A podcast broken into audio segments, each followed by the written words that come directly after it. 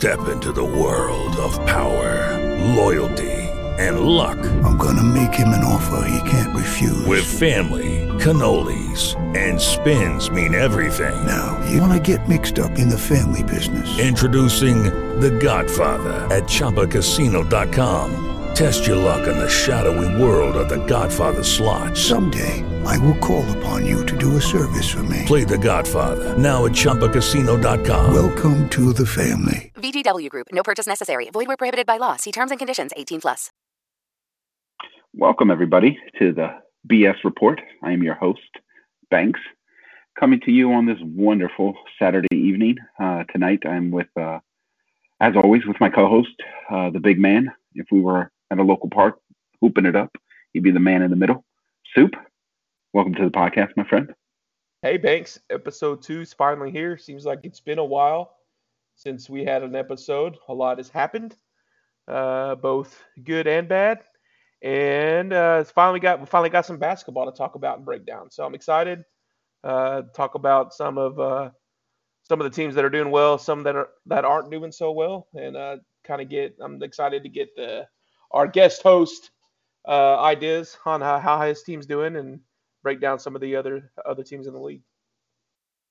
Yeah, uh, I think it's been a while since I think we've been waiting for Sim. We've gotten Sim after you know weeks of draft, um, and we're we got fortunate because our co-host, uh, uh, a fellow Texan, he uh, he's been quite the active GM in the league with trades and moves and all that in the draft and post draft. So uh, welcome to the podcast, Dirt.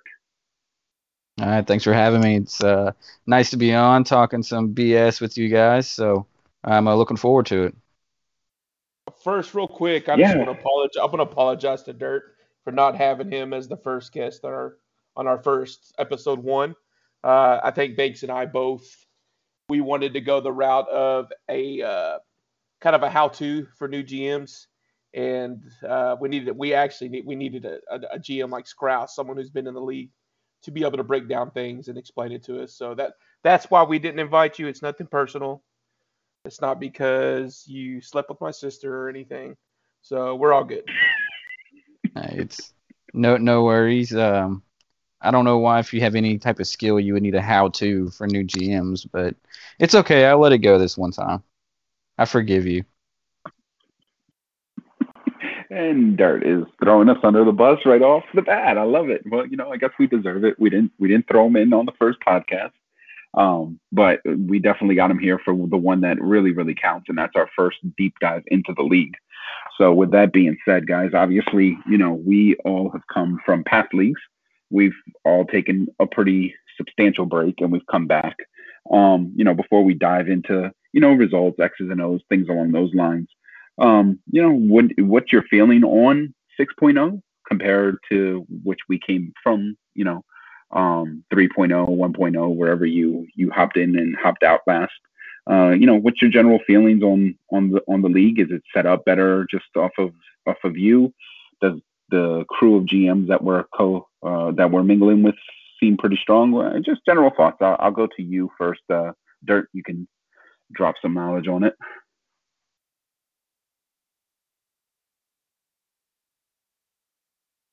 No, uh, is Dirt there? It looks like we might have dropped Dirt. Uh, Soup, are you there? You want to? I'm here. Yeah. Uh, Uh, well, Yeah. I mean, I, I'm enjoying it so far. Uh, the structure, I mean, you're not gonna get anything better than the structure. It runs like clockwork with Eric, the robot in charge. Uh, you know what you're gonna get. You know what to expect.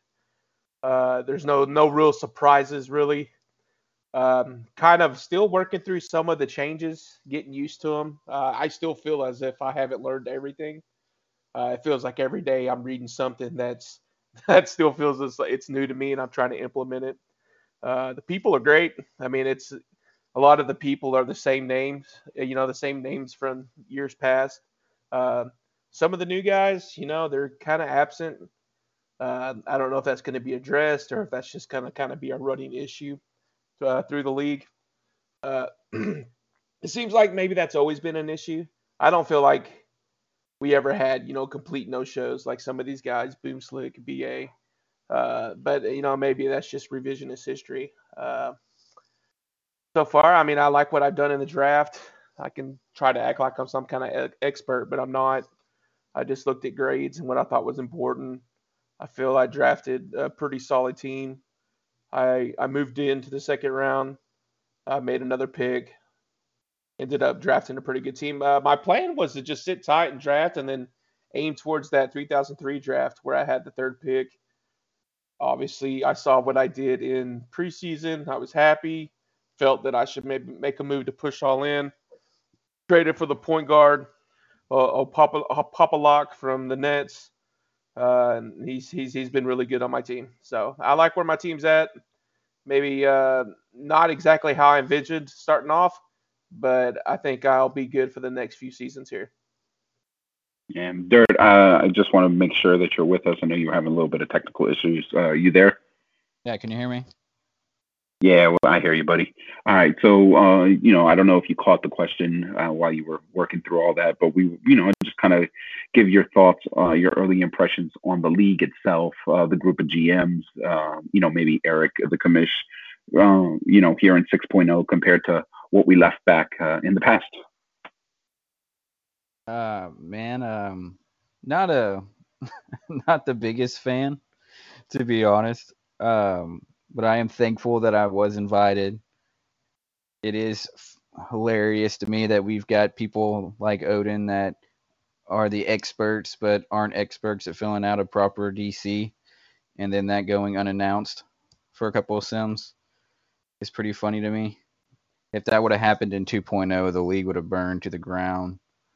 But uh, there's some new GMs I'm still trying to get used to. I'm still trying to get used to Tim.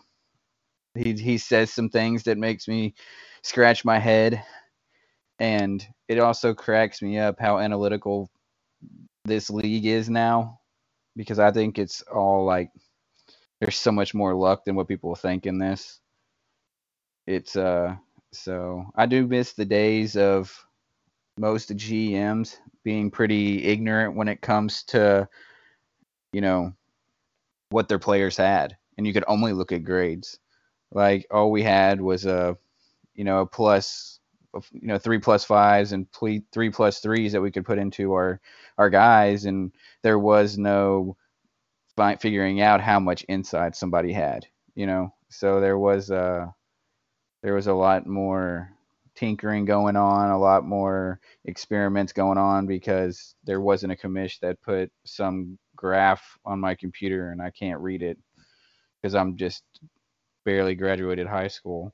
But other than that, I I enjoy the league so far. It's it's been pretty funny with some of the drama going on. Some of the, the, the mafia games are a bit crazy. I'm sure we'll talk more in detail on that and stuff later on after we talk some Sims, but yeah, it's overall I'm very thankful that Soup uh, Soup sent me a text and I was able to get back in the league. Yeah, I I, I think you touch on a uh, on a point here that uh, I agree with, uh, and that is the unveiling of the back end of the software, just how everything is is broken down. And I get it. Like Eric is like that's his thing. He's very technical. He's very he, I mean, again, that's that's his lane, and so he took the time to dissect it. I, I do agree with you though, like the unknown, I feel like was better. Um, you know, adding things in certain categories, you know, hoping it paid off versus knowing it what it'll pay off. I do agree with that. I think overall, uh, I would I would agree that I think Eric seems to be you know, uh, you know, it, it, he's going to keep things in order. He, things are going to get done when they're going to get done, and and and so he's going to keep a tight ship, as Soup mentioned. Um, you know, the group of GMs are interesting. I feel like there is a large section of them that are very uh, inactive. So, you know, as Soup mentioned, maybe down the road, you know, they're given a year, a sim year or whatever to get into the game. But it does feel like uh, there is a, a, a, good portion of the league that's inactive. So we'll see if it, it, it improves. Um, you know, we did that uh, newbie uh, podcast, and you said if you have any skill, you don't need the newbie podcast. Obviously, that shows you that I lack all skill because I'm still kind of lost in this league.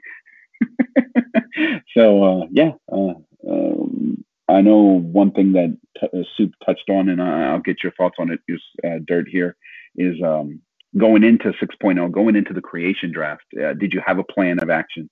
Um, and and do you feel it executed well? Um, obviously, we'll we'll touch into um, the trade part. I mean, as far as I'm concerned, I I felt like I didn't want to dive in because I wasn't sure about the setup. I wasn't sure about the grades. It was a sea of uh, uh, the letter C's on a ton of these prospects. So I had no idea who was good, who wasn't, who wasn't. I, I didn't know if the stats were accurate or or how well they would pay off. So I decided to bail. I was hoping that I at least get one or two of the younger guys with the high potential to show some life. That obviously didn't happen. So, you know, I'm kind of retooling. So I guess uh, when I went into it thinking um, you know, I executed, but the results weren't what I was expecting. How about you, Dirt? Uh, you went in with a game plan. How do how you feel you executed? Right before I answer that, I just when I I was just giving you a hard time on bringing Scrouse in. So that that wasn't just like a dig at anybody or anything. It was just me talking shit the way I am. Um, it it is different when I've done like ten seasons of building players. So I definitely have more um, you know, experience and how a player should look. Oh, and, and, like I can listen, look at some of the stats and know where they're at. So that that was just a dig, and I I didn't mean to to hurt you know hurt any feelings there. There, there. We we don't pull punches here. Don't be backtracking. You lay them in and own them and keep it moving. Listen, and that was a real nice way of saying you have more skill than me. It's okay, man. we we can't all be at the top of the mountain. I'm all right. I'm cool here at the bottom. Anyways, uh, no, am I? Uh, what was uh, your idea of going into the draft? And my idea going, yeah, my idea going into the draft was I wanted to have a top five player right now instead of waiting for three years and possibly getting a second overall pick in 03. And um, so I pulled the trigger, ended up getting a top five creation pick. That gathers, and then just filled out the roster as I see fit. And like I said early on, I was doing trades for first round picks that were really cheap. And then when I was trying to get back into like the second round or third round, it was like they wanted more for their second or third round picks than what I was getting for the first round picks.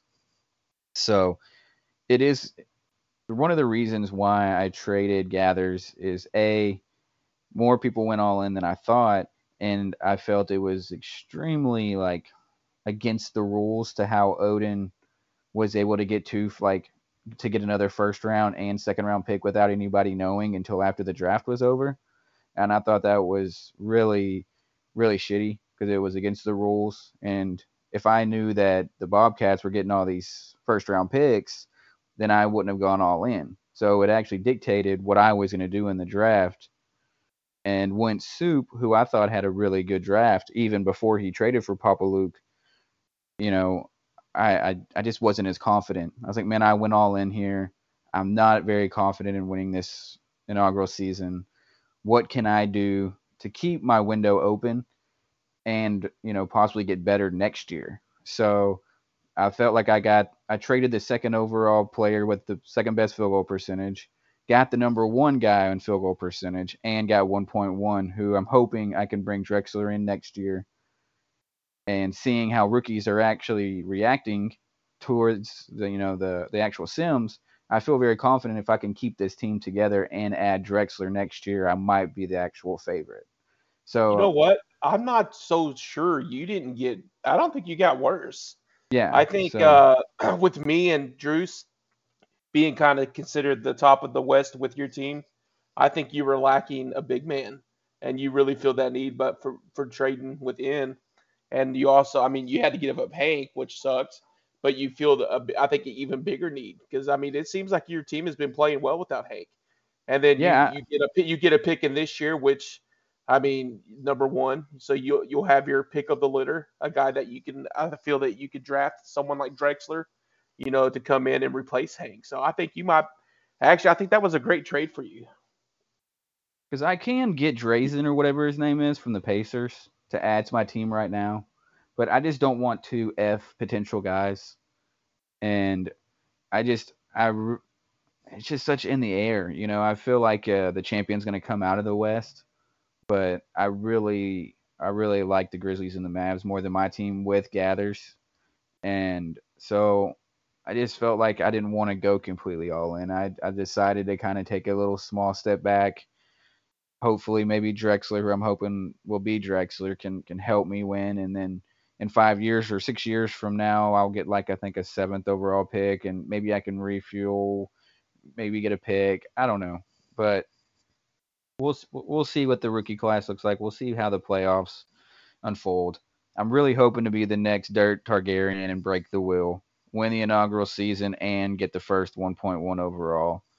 And then, Be, um, be honest, how how bad have the trade talks been with Heaves? How big of a beating is that? it's not too bad because half the time I ignore them. You know, so like How how close are y'all to making a deal? he wants 1.1. For Of course he does. Yeah. Oh, you got to be fucking kidding me! Are you serious? Oh yeah. And dude, no one will trade with me. Like I'm trying to get a guy from Magic, Keith A. Martin. He's out until like day 110, and he's uh, an expiring contract guy. I offered him a first round pick and expirings for him, and he won't do it. And I'm like, dude, your team's worthless. I can't even play him until day 100 on my team, but I need a backup wingman, you know, a wing. So I offered him. I'm trying to offer him a first round pick for Kevin A. Smith for, and he like won't even answer my PMs, and he's like, I don't know.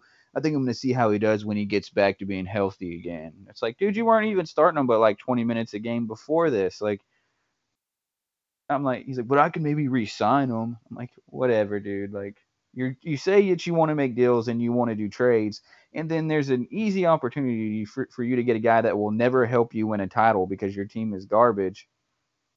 But then you just want to hold on to him because I want him. You're probably like, oh, if Dirt wants him, he might be a good fucking player. So if I Um, had if I had fucking I- you know my sister doing trade offers, they might actually trade with her. But since I want somebody, they must be the next fucking I don't know Kevin Durant or something. I think I think with uh with Kevin, he does have some underlying good stats, even though he hasn't played much. So his per is pretty strong, and his you know his, his nerdy stats they they look pretty good for him being a rookie too. Um, you know, so that might be a little bit of hesitation. I I I hit up the Blazers for a trade offer as well, and he basically gave me the runaround on it. Um, you know, kind of just saying that he wasn't really sure if he wanted to make any trades.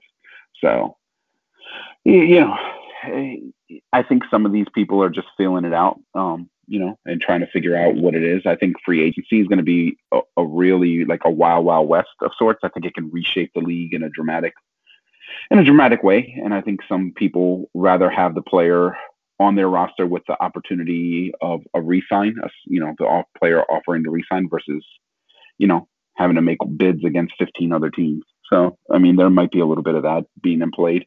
Uh, Soup, your thoughts on the whole Odin, you know, making deals for first round picks and and uh, and then processing them post draft. I mean, he wouldn't. uh, He mentioned that he was doing that during the draft. So I mean, I kind of, I mean, just reading the room and the reading shout and people reacting to it, Eric's reaction to it, that uh, it's not really frowned upon. I mean, if you can agree to it, handshake deals aren't, you know, can, I mean, they're not confirmable. I mean, like if you agree to a deal and they back out, there's nothing you can do about it. Uh, so it's kind of a I get what Dirt's saying, kind of kind of bullshit skirt around of the rule, but I mean that's kind of been how things have been since the beginning of 1.0. Always trying to look for that loophole to improve your team, and this is just another one of those. So I mean, I really don't have a huge problem with it, um, but I do get dirt side of it. Yeah. Uh, any me other you deals that pop out? Yeah. Oh, go what ahead. uh, what did y'all think of my the trade for Papalock, the, the point guard? I know it looked like most most of the people in the league thought it was a pretty good deal for both of us. Uh, there was Scrouse thought that maybe that I didn't get enough for it, but uh, other than that, it seemed like most people thought it was a good deal for both. What are y'all's thoughts? Dirt, you can go first there if you want. I'm, fir- first off, I think having a tall point guard is amazing. Like I think is uh, the best thing. If if you can get you a six five plus point guard, I think that most of the time it was it's a good deal. Like, and you didn't give up 1.1, 1.2 with as much scouting as there is, and this is all hypothetical. I'm not too sure, but it's my sense is if you don't have 1.1 or 1.2, you can spend so much money on scouting that there's not that great of a chance you're going to get the best player in the draft at 1.3. Yeah, you might, but it's I feel like it's going to be a lot more difficult to get the best player. So I think 1.3 is a really good draft asset for somebody that you already know is going to be a 20 and 8 guy at six foot seven that will help you win a title in the next three years. You have the MVP of the league right now at 33. Why would you waste that man's career?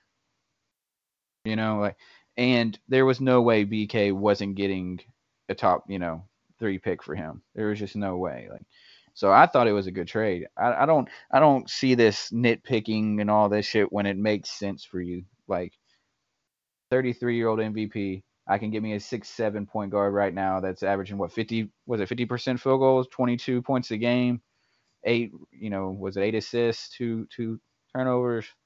It, it was two. It was there. It was a perfect trade. I don't think you gave up too much at all. Well, I, I'm old enough to remember the days of a certain GM talking about how cheesy it was to have a point guard that was six five or taller starting for teams. Um, yeah, I think that was like all of uh, I don't know, ten days ago. but uh, with that being said, I think uh, I think the deal with Soup uh, and and BK was a good one. It's a lot of um, draft capital to be giving up, but as Dirt said, like Soup's window is right now, and so he's got the MVP of the league more more or less, uh, and Rookie of the Year all in one.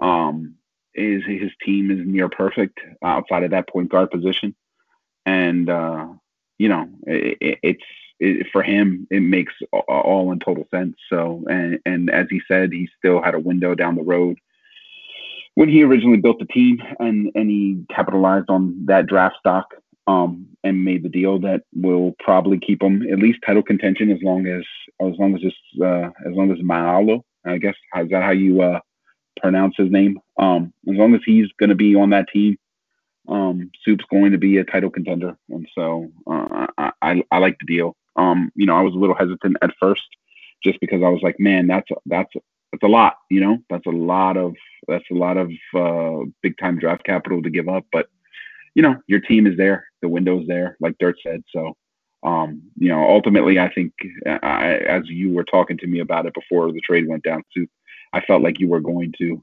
accept the deal. Um, I did like, uh, I think there was maybe more than one person in that deal. I think Scrouse was maybe another guy uh, kicking the wheels on that on that point. And I, I did enjoy as we were discussing discussing those trade talks going down that he was sandbagging them in threads. Um, so that was a pretty cool thing. Uh, well, I mean, obviously, you have to feel pretty good. Yeah, uh, Go ahead. I just want to mention uh, well, he goes uh, according to his Facebook profile. He goes by Mo, uh, and I have I tried to add him as a friend so we can get him as a guest on the podcast. I'm waiting to hear back from that friend confirmation. Can I can I say one thing real quick, guys? Yeah, of yeah, course. Yeah, go ahead, Dirt. Uh, I was trying to say without interrupting you guys. Uh, what I think is really key in the trade that no one's probably actually paying attention to is, yeah, I think you gave him 20k, right, Soup, and he put that yeah. 20k into upgrades. Yeah and so you pretty much got 20 upgrade points traded to you with without actually doing that. That was why I liked Asia, you know, Greek in was because he had plus 30. So I've done like plus 90 in upgrades this week, this season, just from other people doing it for me. So I think that was really big in the trade is making him do the upgrades and wasting his upgrades for 3,000. Yeah, that was trading a, those. That was, a, that was a pretty crucial part of the deal for me, actually. Yeah, yeah, and I don't know if people actually they might think of that, but dude, that's a lot of you know trading and stuff like in cash considerations to do that. So that that's a pretty big part of the trade. I know I feel like those little. Go ahead. No, I was gonna say I think those little things like getting, you know, whatever the fuck they call it, they want to call it Scrouse coin or currency or whatever the fuck, little things like that separate deals, you know, and you can really tell GMs that are that are looking at every single aspect of GMing outside of just a player swap or a pick swap. You know what I mean? Like you you see these deals and some of them are just like, hey, player for player or picks and players, and there's nothing more to them. And I always look at them and say, I wonder if that discussion of, hey, can you upgrade this guy before you trade him? Hey, can you send me ten thousand currency? Like if those those talks go on in the trades, I know a lot of times I will mention them sometimes people are like, no, I don't have a lot of money or whatever and whatnot. But like, it is something I do mention. And, and I just always look at trades and see how they go down. And I'm just curious if, if those discussions go, go on. Obviously, both of you guys are, are veterans of this and, and you have pulled off trades. And as Dirt mentioned, like it is part of his, his negotiations, but I'm just curious how many other GMs also do that. Go ahead, Soup. I know you wanted to throw in a thought. Yeah, we, we kind of talked about the Hank Gathers trade from Dirt's perspective. Uh, what do you guys kind of feel uh, that trade does for Jan. i am uh, not used to Jan being a being a big player like this, and I thought he he was able to add a really really good player uh, to it already. You know, MVP type player. Uh, and it's actually I think going to give him a really good shot to compete this year. Just kind of uh, just interested in your guys' thoughts on his trade there. I'll go first here, Dirt. I, I thought that was like from listening to Jan, like from reading Jan and Shout, I thought his team was garbage, and and I looked at his team's results, and I was like, wait, this doesn't match him him complaining and shout. Uh, he's got a good team. Um, and then he made the trade uh, for Gathers, and you know, it, it was a big boy move. Uh, I, I think it puts him right there. Like to me, the East is not. Um, you know, the East. I, I think it's. I think the bottom half of the East is really, really bad. And so the top half of it, I think, is a bit inflated. I don't know. That's just my, my thoughts, uh, just looking at it. But, um, you know, I, I think it's open. And I think he puts himself as a contender to get out of the Eastern Conference with that deal. Like, I think it's a really good deal for him. Um, Dirt, your thoughts? Yeah, man. When I think of Jan, I, I think of someone that normally drafts his guys, homegrown, you know, doesn't do a lot of trading, maybe does a little free agency, but he keeps the guys he drafts and he makes his team good that way. You know, he's in shout BS, and so for him to, it, it, it kind of shocked me because I sent him a message and I was like, hey man, Gathers and Riva might be might be up. You know, I know I knew he had 1.1. Like I wasn't trading any, I wasn't trading Gathers unless I got 1.1. So every day I shoot about four trade offers to random people every like every day. Um, so he came back and was like, "Yeah, I, I might do gathers. What are you looking at? 1.1 maybe?" And I was like, "Yeah, I'll do some picks."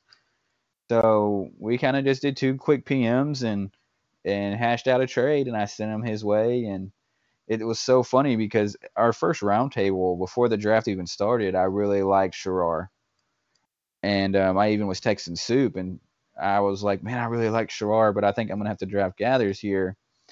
And the first thing I see was Odin talking about how I'm quitting, and and then I'm best friends with I'm best friends with Jan, and I just gave up gathers for free to Jan because Soup quit, and that that kind of made me laugh. But I think he's got two top ten players in the league. I don't see a whole lot else on his team that I like, so I think I don't know if he'll end up coming out of the East, but I think this is a he's got a really strong chance of coming out in the East. I, I can't say he won't. So it was a really good trade for him. Say, can I just say that a comment by Odin was just like, maybe it's just an emotional reaction to seeing a trade posted with all the drama that was going on. But on the surface, just looking at it, that's such a stupid comment if you actually pay attention to the league. Because as you mentioned, you were one of the guys that went all in. Odin went all in. Soups made a push, but then then you know you get a, a second to, for everything to chill out, and we start to see sim results, and then you see that you're probably third in the pecking order, behind probably Drew and Soup at that point, and then you see Soup make that move for a big time point guard. And of course, you got to look at like, okay, I, I I've invested a lot in this team. It's probably not going to be good enough right now, right? And to retool it a little bit and get 1.1 in result of that deal, like that deal on its own was real was was pretty good. Like it was it was a win win for both teams. Like yeah, you got yeah Gathers is gone, but you got the number one pick in the draft next year. Like that's you know you're going to get like you said you you're on Drexler um, or you get to pick of anyone, obviously. Um, so the deal was good, and then you did the the second part of that, uh, you know, that trade in, in a sense, and as Soup said, you got better. So like the whole hysteria because of Soup, you know, having having this conflict, like I, I think like it was just crazy comment. Like on the surface, I thought the deal was just fair for you as it is. Like sure, you're moving Gathers, who's an elite guy, but you're getting the number one pick, and then you've been calling Clyde Drexler out, so you're getting Clyde Drexler in the deal. I mean, it's hard to it's hard to knock you on it. I, I just thought he was way off base on it, but you know, and then considering his own history, it's like okay, dude, like calm down a little bit. It's it's it is kind of funny because I already had me and like I said, I, I really I, I even sent a trade offer to the Pelicans yesterday. Like I, have been I've been sending everybody a bunch of stuff trying to get a little bit better here, get a little bit better there. But I already had talks within like two days before this. I said, okay, what's it gonna take to get your boy? Like, and he told me I want a top ten pick from the 04 05 class. That's what I want. Come back to me if you can get it. I was like, all right, cool. So I made sure and got Jan's 1.7 five years from now, just so I could make that deal. So I sent in a message literally before the trade was even posted and told him, hey, I got 1.7. Let's post it. Let's make this work. So I literally had both of them completed before anything was even posted. So and then N comes back and he's like, well, I don't know. Um, well, will, will you trade me your upgrade points? I was like, hell no, dude. I get I brought you what you wanted. No, I'm not doing anything but this trade. I don't give a damn what what she said. Like, damn, no. strong arming him. I like it. I, well, he gave me like I'm not gonna go out and get exactly what you asked for, and then when I get it, then you tell me no. Like, no, strong I'm not adding. It. I'm not sweetening the pie for you, bro. You're getting a 1.7 for a 34 year old, like five years down the line. Throw so, him like a ten dollar Wingstop Wingstop gift card, and he'll be happy. I, I gave him a, I don't know, not. Anyways, but yeah, it was really funny to me how people just really over. It was a huge overreaction on it, which is funny because three days ago I went in shout and said I would bet a hundred dollars that I don't have Hank Gathers on my team at the end of the year. Like I even put that in shout. Like, when do I ever sit idle? Yeah, that's you true. never I, do. I, I, mentioned that in my article I posted today. Like it shouldn't surprise anybody that you were you would sell off anybody, and like a matter of days. I mean, you went from the best team to let's see if I can trade my best player. I mean, that's just that's just what you do. That's what you've done ever since you've been in the league. Yeah. Uh, I mean, I'm not gonna. I'm not satisfied unless I have by the best team by far, and I just didn't. You know, I just felt like I could get. I still get a. I could trade an all star and get another All Star and have the number one overall pick. I lost mm. nine years. Shit. I mean, but I'm hoping to add something here next year. So. Yeah, I think it's funny that um. I mean, I not funny, but I, it just gave me flashbacks of Mops and my trade with him that we got done and then the money didn't work and everybody reacted to him getting you know the short end of the deal and he tried to milk me for more and eventually he did because you know i had no choice but to get the deal done um but i i think that's kind of corny that you're going to try to milk people for more once you once you put a set a asking price and then he comes back with the price like that's kind of now did he say that to you after he saw your hank gathers deal posted or was that conversation before was, any moves man, were made he was a good sport about it. He was just like anybody else at the swap meet. Like, hey man, I know what. I, yeah, I'll do it, but let's just how about let's do this upgrades. You know, ah, okay. just just just like everybody would want to put a little now, bit more salt yeah, and pepper now that on I got, now that I got you on the hook, let me shake you down a little bit. Yeah, and and then when I told him like, listen, man, I under I appreciate what you're doing, I respect it, but I got what you want. We're gonna do this or not. And he was like, you're right just I'll post it. So it was a manly, you know, buy sell trade action that worked out for both of us. Uh, anything else posted so far, guys, that stick out to you, um, yeah, good or well, bad? I, oh. I think uh, probably I don't know. Is there any other trades? I got out of that Raptors Nets when Peppers. The Nets, yeah, when or when Nets the committed to selling off uh, his team, he he traded Butler to the Raptors, uh, and it looks like that's paid off for the for the Raptors as they're sitting atop the East right now. I, I figured he he was probably missing a missing a piece to to make him a contender uh, and he got that piece in Butler. Uh, looking at his roster, uh, it Awesome. still look it still looked like to me like he's maybe missing a piece for being a true title contender. But as I say that, he's he's got the best record in the East, so maybe I'm wrong. Uh, thoughts on that Bucks Lakers trade? I have thoughts on the Raptors. Um, Go ahead, throw in we'll that. just move to the Raptors Raptors and then we'll move on to the Peppers trade.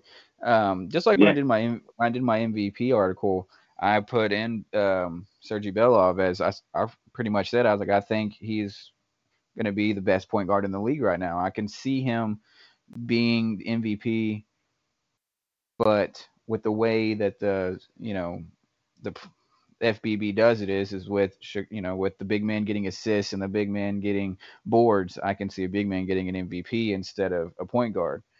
And I said I really do believe he has a chance to make it to the finals if he can add another piece. And I think Butler is possibly a, a good enough piece. I think that he's missing a second, you know, big man. You know, he he ha- does have Magnifico. It, you know, he's he's not a bad bad player, but he's going to have to come up against the Mavs, who have their center and power forward is better than anything they have. The Grizzlies' power forward center combo is anything that they have. Even me, I have two big men that are going to be way better than anything he has.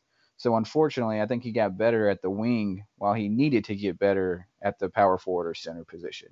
But I can see him definitely coming out of the East. And I it, it wasn't a terrible trade for Butler.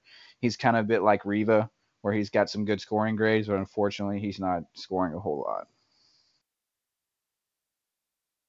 Do you want to touch on the on the Bucks deal? I mean, I really, I mean, neither team's really in contention. I really didn't put much thought into it. Uh, I guess Yeah, he Trophy gets He a young a player that he, can, that, that he can build around, but I don't know if he intended on that pick making him better or that trade making him better this year, or if it's kind of more built towards the future. Uh, but it was kind of just came out of nowhere. Hell, fuck, at least Tyler's active. You know, at least you know that's the one good thing about this trade. Yeah, I mean, um, four first rounders for a single player. That's eh, they weren't the greatest first rounders either. But apparently, Sprouse said that he had offered him a top ten pick or some shit like that. Um, Deep potential Or- as well. yeah, that's true. That's true. Dirt, your thoughts on on on the, that move there? Yeah, it's it's um I think it might say something that the Lakers were above 500 with only one good player on their team. Or like, you know, with Peppers on that team. I don't know. I I think it was a pretty decent deal. I think it's too early to tell. I'd like to see Peppers on a team that's full of starters, kind of like putting him on my team. How many points per game is he going to score? You know, how many how many points per game is he going to score on the Mavs or on the Grizzlies? So I, I really do believe that's a huge testament to testament to some of these other teams to where they have like Butler for the Raptors could be doing the exact same thing that Peppers is doing.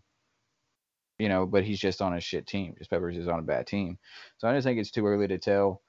Um, it looks like with how many people just booted the creation draft, it's going to take a few years for some other teams to catch up because there's there's no like legit free agents. There might be what three all two all star, one all star free agents next year. So there's not going to be a whole the- lot of. Go ahead. The free agent class is pretty good on paper. Um, there's a lot of guys that are that are coming off off uh, Well, one year deals. So we got my So I mean, but they're all of but they're all of different ages. So it's not like like traditionally where you're getting those rookies coming off of their their fifth year, you know, on their deals and they're you know in their early twenties. Some of them are a little Yeah, bit you- older, but um, You're right. I do see there's- about there's- five. You well you said Sharar, right? You were really big on him, Yeah, but then you took Gathers. He'll be a- a free agent. Yeah, um, uh, what's his name? Buford, I think for the Pelicans. Yeah. You've got my big man Greek in. You've got um, Odin's rookie, um, Estes. uh, Estes out there. So Yeah. there, there, there Can are. we just some- say I hope Odin resigns Estes, or I, I- I'm scared what will happen. The league will burn to the ground. I mean, he's um, it is what it is. Unfortunately, Yeah, that's the way the They- the, that's the what's way so funny the is why do they this this is what drives me apeshit. I'm sorry. Can, I got to get this off my chest. I feel Lay like there's so Papa. there's so many FN 5.0 GMs that want to tell us that no one re-signs this early in a creation draft on an expiring deal. It's like they already know the percentages of like who's gonna re-sign and who's not. Like it, it drives me effing crazy. Like it's a fucking crapshoot, right? Like I don't know, uh. man. Eric's run the test. They got the numbers. They got the well, data. right, but the numbers don't really mean shit though if it's only one fucking sim. You're not I don't know, man. Like times and then giving him, uh, you know, the Right. majority. of Dirt, Dirt ain't a, teams. Dirt ain't about that money ball. I can tell you that right now. yeah, He's about that Dirt scouting. about that. He's about that Dirt gut ain't- feeling. Get those numbers out of here. Get those fucking numbers I am, out dude. of here. These numbers make me want to throw my laptop, bro. I'm like, well, I feel like it's. I can't even shout with Eric about the Mavs game without him bringing up Luca's .72 carry over the three turnover, 40 yard dash, footstep, ankle drop. Oh man. I was like, just watch the game. Uh, I mean, you can true. watch the game. You can see he's the best player on the fucking court. Watch the games. It's it's why we're a fan. Yeah. Sorry. Go ahead. it's it's it's a little bit too much data driven. Like I said uh, earlier, like I, I'm with Dirt. I, I feel like they they've uh, crossed the path that we can never cross back, and uh, you know uh, they unveiled the curtain, and we can see the man behind the uh, behind there pulling the strings, and it's it's not as fun, you know. And like these guys, well, I will say this: like, listen, there there is an advantage to the 5.0 GMs for them to throw out all kinds of bullshit smoke screens because we had BK for weeks. And what was the draft? It took 16 days. For 16 days, he was talking about how draft picks that Eric makes are going to be absolutely horseshit, garbage, and terrible, and and all that other bullshit. And then he turns around and trades for all draft capital and future drafts. So. Uh, you know, let's let's just uh, take these guys in 5.0 and, and and just hear what they say but make sure we get some verified data behind it as well because you know it, it looks like guys who weren't part of 5.0 in you and soup are doing mighty fine and i don't know if you guys are necessarily crunching these numbers as they are Well, one more thing, like, because I'm not exactly sure on this. Was there ever a time in 5.0 that they had every GM like as a human control? i don't know like I mean, I i, imagine, always I imagine at the beginning, yeah. Yeah, I but I want to say that I I feel like, and this is just going off of how many times they were posting on the main board, but I feel like they were they were losing GMs at a rapid pace, and I would say that a good bulk of that league probably was with like nine active GMs, because you know they're talking about they had secondary teams and they had D league teams and and they were drafting three rounds worth of players like uh, it was some crazy shit. So if you're right, you know, you you have to be limited in the amount of teams you have to be drafting that many rounds. So I would imagine that they were not uh, running everything on a full full scale at at No, some point in five. There's no way. Yeah. That's why when you tell me about free agencies, I want to laugh at you because you're only going up against like I don't know. I was I want to apologize to the 5.0 GMs right now. I will do my best to quit bitching, and um, we'll move on from the subject Pussy. before I. Pussy. I've already said some mean words, and I don't want people to Well, listen, already. listen, listen, Dirt. Uh, Tim has a very large safe space. So all the guys that caught feelings off these podcast off our podcast, they can just welcome. They can go into Tim's safe space. He'll have it protected for everybody, and they can just get along. You know, because he's there to save po- 5.0 GMs. It's not safe 5.0. It's 5.0 GMs. So You that's what he's there to do. if you go back and look at what I got Hines for, uh, let me see. You know, the possibly like defensive player of the year. Um, I think I got him for like 20k and a second round pick. That ain't bad. That's how good Fit 5.0 GMs are. Let's dive in a little bit here, guys, on on uh, just some some early sim stuff. Uh, let's look at you know kind of the playoff standings, uh, early results. We got uh, generally you know anywhere from uh, 25, 30 games, uh, 35 games in for some teams here. So we got some we got some results. We got some action going on. Um, you know the East. We can we can start there with the Raptors, uh, Bobcats, Bullets, Magic, Hawks. Um, those guys are all playing plus 700 percent uh, uh, basketball. So these guys are are are smoking. Um, you know, all of the East is above 500 that are in play that are in the playoffs currently. Um, you know, you're just on the East. I'll start with you, Soup. Um, general feelings on on teams that have come out to a hard start, a hot start. Uh, some teams that you think might fall back. Some teams that surprised you in the East. Yeah, the Eastern Conference is uh, exactly what we thought it was going to be. It's going to be a meat grinder. Uh, you mentioned those first five teams or whatever, and their hot starts. I think you could probably add the Pacers and Knicks to that group, and then draw a line there as as teams who have even a fraction of chance of of representing the East in the finals. Uh, the only reason I include the Knicks is because they've got the best player in the game. Uh, and I know they're on they're on a hot streak right now, nine and one. And I think anytime you're going to have Bojan in a playoff series, uh, he's going to give you a chance to win. I'm really interested to see if the Knicks are able to add a piece to, to catapult them even higher.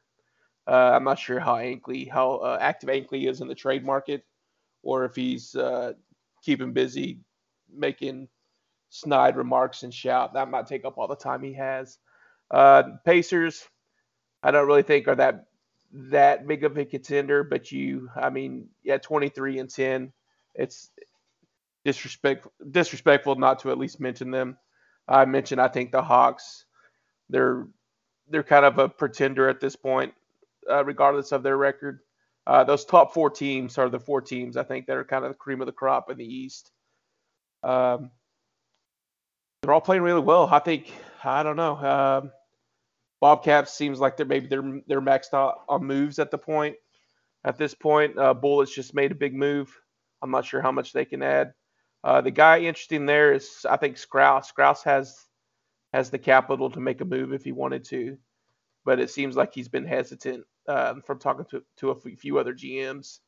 I'm not sure if he's wanting, which is kind of weird because in the past it seems like Scrouse has always been a kind of YOLO kind of guy and just let it fly and making trades and shit like that, uh, and free agency, spending money and stuff like that. So I figured he would have pushed all in at this point. I know he's got a some high picks coming up. Maybe he just wants to kind of sit where he's at right now, take his chance, and then add to it later. Or uh, you know, I don't, I don't know if you you mentioned earlier about Papa Lock. I don't I'm not sure if he was in on that. I know when I was talking to BK, he mentioned he was talking to another G, another GM who was offering a top 10 pick and a top 5 pick. Uh, Scrouse definitely has has that in his arsenal, but when I talked to Scrouse, Scrouse said that he wasn't a fan of Papa Lock's turnovers, so he was passing on it. So I don't know how how serious of a trade partner he was for BK, or if BK was kind of trying to use that for leverage to lure me in. Um, but I don't know. I'd say it's going to be interesting. East, it's a meat grinder. Uh, those top four teams, it's going to be fun to see how, how it shakes out there. I will say that uh, before Dirt chimes in on the East, just from my own personal conversations on trades, I feel like both Enk and uh, Scrouse want to make moves. I think that they're both um, nipping on the edges instead of going all in or pushing in with legitimate offers. And so, um, you know, I think they would like to get a move at their price tag, not necessarily what maybe the market dictates or where, you know, uh, some GMs are setting prices at. So, um, you know, it will be it, will be interesting as uh, sim progresses. We get more games in, and we get closer to that trade deadline. How active uh, a couple of these guys are, because it's it, as you said, it's neck and neck. And with Ank, he has the best player in the East. Um, I will go there, and like you said, it gives him a shot. So if he can add some more talent to help uh, help that out, it, it, would probably be wise. Uh, Dirt, your thoughts on the East? Um, I'll just touch on this real quick because it's the last thing Soup spoke on. Um, because Scrouse was trying to get Hines from me, whenever I I always say, man, all my all my players are available with the right price tag, and he offered me a fourth uh, overall and an eighth overall pick for Hines. So I think he's trying to find a big man. It's just I, it seems like everyone that's got really good big men are already in the mix and are unwilling to trade. And I think that Yeah. might be an issue of why he can't find um, a suitor is because there's already like uh, I got two, Grizzlies have two, Soup's got the one, Knicks have two, even the Hawks have a good big man. What do you No, the mean I got one? I got I, Like, said you the one, but Kirkland's good too. at talk, oh, yeah, talk a little curling, baby. Look at that I said. Kirkland's good too. I just said you had the one is what I meant. So, um, which we'll talk about your team when we talk about the West Soup. So, but uh, the Magic, I think when I think of a title contender team, I think of the big three. When I think of you know Soup's team, he's got the big three. When I think of my team, you think of the Grizzlies, they got a big three. When you look at the Magic, they got a they got a big three. Look at the Raptors. Do the Raptors have, you know, a big three? Would you say? Uh, I guess they have Butler. Yeah, so the Raptors they got Butler and um, uh, Belov and what is it, uh, Wrecker, I think.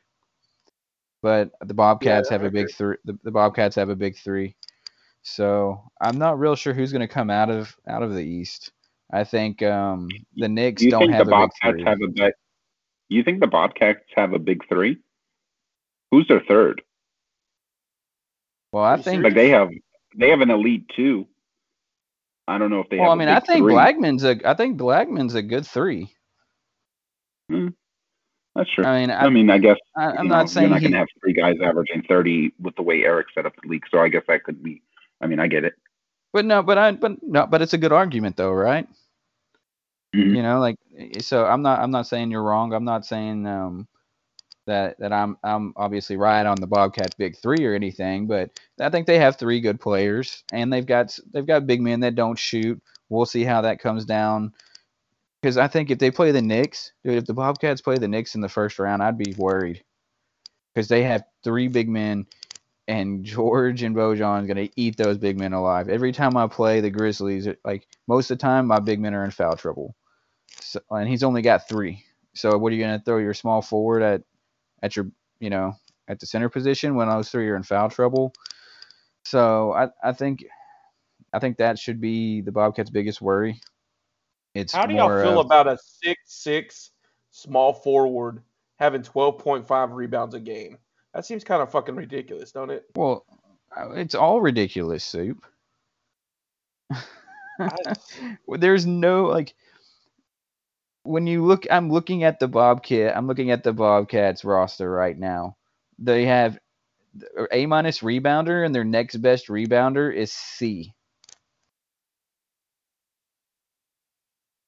Uh, Yeah. Man, I just I don't know. It didn't seem like it's Um, adding up, but Most dude, because like when when a, on a normal NBA roster, you're gonna have players that have better than a C rebounding on their bench, and his entire starting lineup is C or worse, except for him.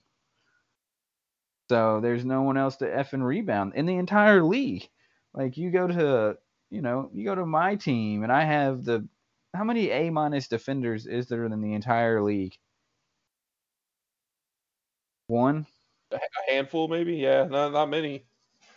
You know what I mean? Like how many A minus rebounders are there? Like six, seven.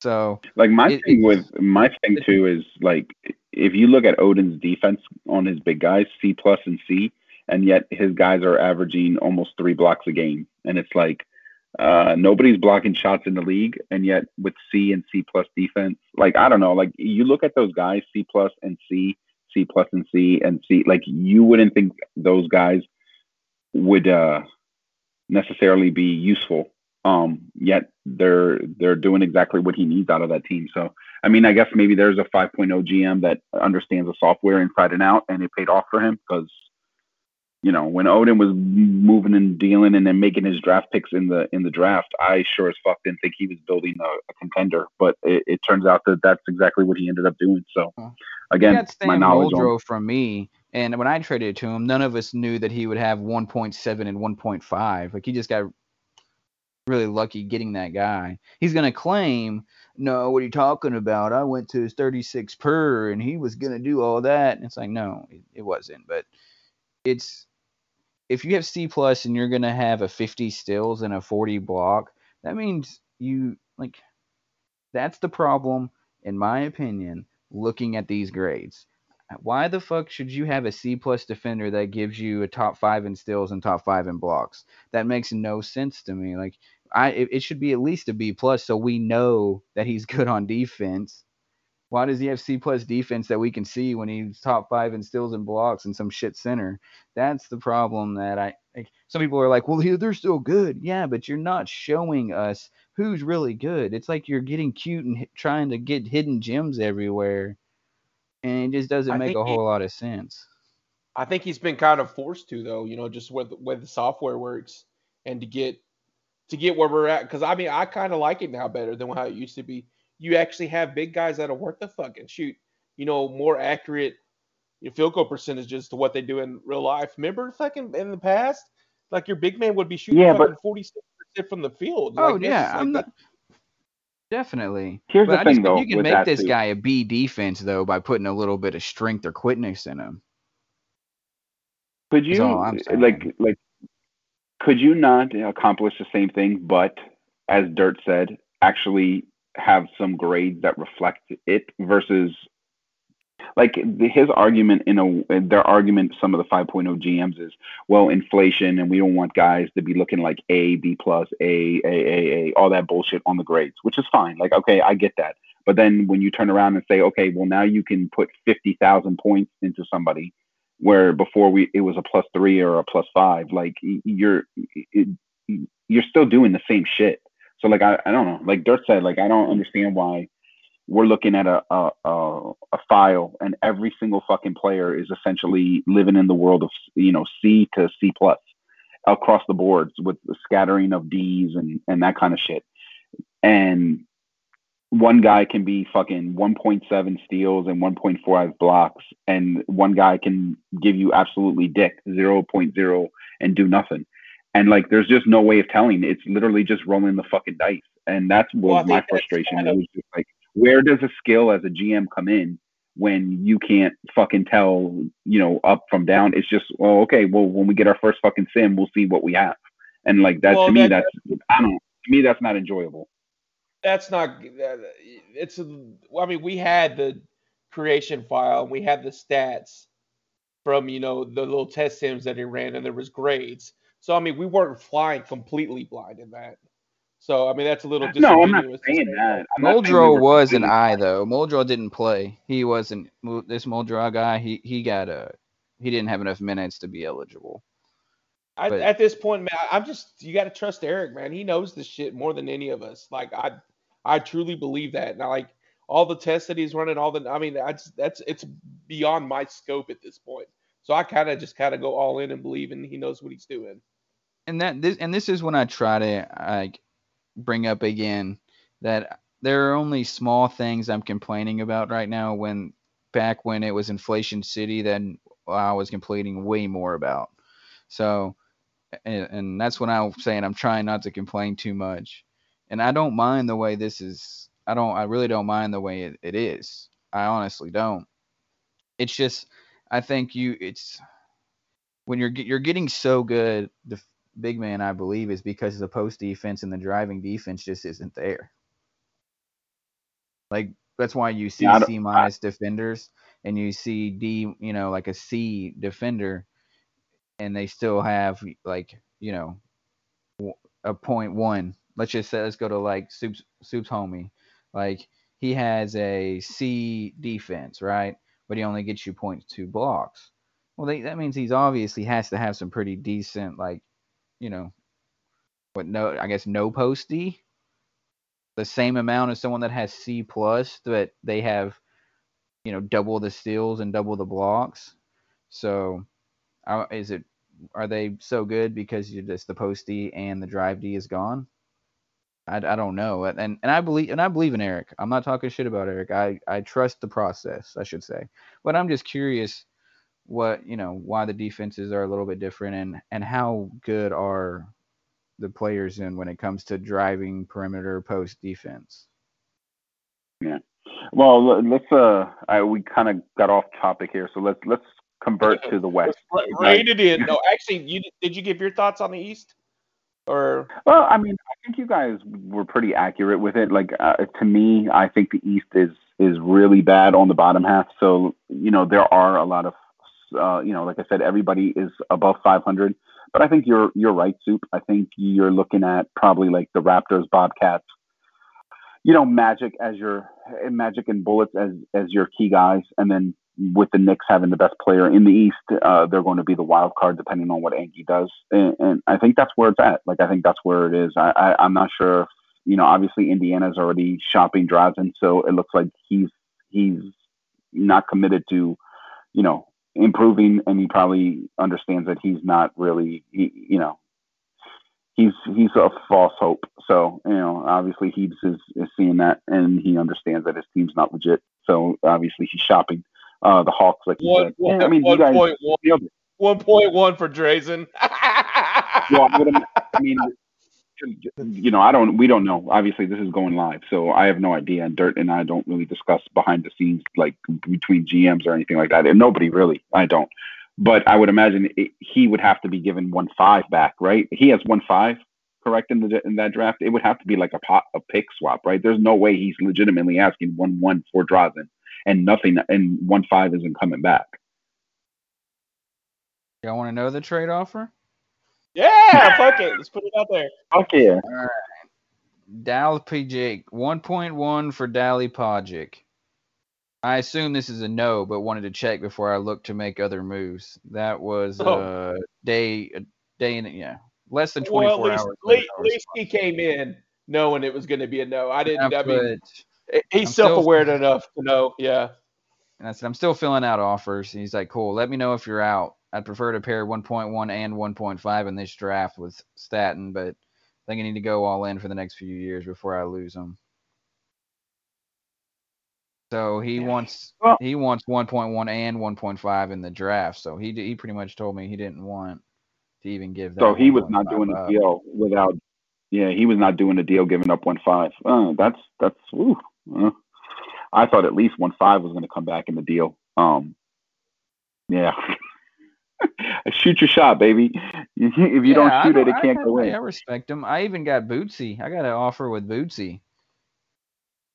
It was Bootsy and like two mid lotto ish picks for uh, 1.1. Well, Ward's shooting a shot. Is that or is it after the trade? No, this is with Ward. Yeah, he said, um, Oh, okay. do Bootsy, Bootsy one, um, Bootsy 11 and 14 for one. Woo. I mean, you get shoot, I can shoot, make a a- shoot. I- I mean, I can make a better offer with Bootsy for one one, and I would be able to give you multiple uh, top ten picks. in I Oregon. just, just think- saying. I just don't think, I don't, with the way scouting is, man, I don't think a 1.7 is worth shit to me. But I haven't seen a draft either. Yeah, that's. We'll talk about that in a minute. Let's let's let's go to the let's go to the West because if not, we're going to be like four and a half hours here on this Let me and podcast. Bull, we're going to start calling this the. Joe Rogan experience. So with that said, let's let's let's travel to the land of the West. It's the land of the Titans. Um, you know, obviously we got the Mavs sitting currently at the top of the heap with the Grizzlies right behind them, and then the Clippers. And then to me, that's the end. Like I don't I don't see any other contenders out west. So I'll just throw my thoughts out there first. So I, it looks like uh, you know Mavs, Grizzlies, Clippers. Um, know, and, and then you have the the land of the lost. Um, Soup, your thoughts since you are the division, you're the conference lead current currently. Yeah. Uh, I don't know. I I think either any one of the three is is capable of winning. Uh, it's going to come down to RNG and luck, and uh, I feel like, especially with the Clippers, I feel it's a it's a coin flip. I think he, he's up. I think two one. He's up two one in our in our series so far this year. so maybe he he might be a slight advantage. Uh, he played really well last game against me without without Hank and with that second big man. His big man, his Greek end ate me up. So I, I, might have to do something different in the playoffs, come depth chart wise. Um, but to me, I think Drews is the top team in the West. I've been saying it since the beginning. Uh, he's, I it's he, he demolishes my team. I I don't know. I, I, guess it's his big men. He's got a nice little uh, threesome down low that they rotate in. Jarvis Lang. Jarvis Lang is way better than I thought he would be. Um, yeah, he's uh, his Jarvis Lang eats me up every time we play. Joshua Smith is an excellent teammate down low for them. Um, Lenny Cook's been outstanding. Uh, not really putting up huge shooting numbers, but he hadn't. I mean, uh, scoring numbers, but he hadn't had to with the with Lang and Lang and Joshua Smith. Uh, got put, you know, point guard and Mario, whatever his name is, or Luigi, uh, bus bus driver, dishes the ball out, play some defense. Uh, don't don't ask too much from him. I mean, it's just it's just a solid, complete team. Um, be really interested to see if he, he sticks where he's at, or if he maybe tries to add another piece. Uh, there's really no reason to add a piece to that team. Uh, Jason Capel's been nice. I mean, he's just he's he's got just a bag of riches, uh, and he's going to be tough to beat in the playoffs. It, will definitely take uh, some RNG luck to beat him. I think. Uh, Dirt, your thoughts on the West? I'll just say this. I think me and Soup have four really good players on our starting rosters. Like top notch four. Our both of our fifth guys are, you know, definitely serviceable, definitely good enough to give us a title opportunity. While the Grizzlies have a top one through five great team. Smith has missed 19 games. Joshua Smith has missed 19 games, and they're 27 and 8. The guy that's going 27 on 64% has missed 19 of their 35 games. So I think that they're the very slight edge on Soup. And I, only say that because we haven't seen his team 100%, the Grizzlies. Um, but I think Soup can beat them. I, I think the Mavs can definitely beat them. I, I don't like my. I think I have my shooting guard positions just too weak right now at this point. And um, my guy's just getting foul trouble a lot. You know, my my guys I've had are that, either I've had that same issue. You know, like my guys are either like unstoppable or I get like 15 minutes out of Hines. So, and it's really weird too because I went on a sim to where I beat the Magic, the Raptors, the Grizzlies, and then I lost to the Nets and Bulls. So I think it's all just going to come down. You, and you see back to back matchups. Like one time, like like I played a team and I lost by 30, and then the next night I beat them by 35. It's just yeah. like, how, how are these swings happening? It's like it's just fucking yeah. ridiculous sometimes.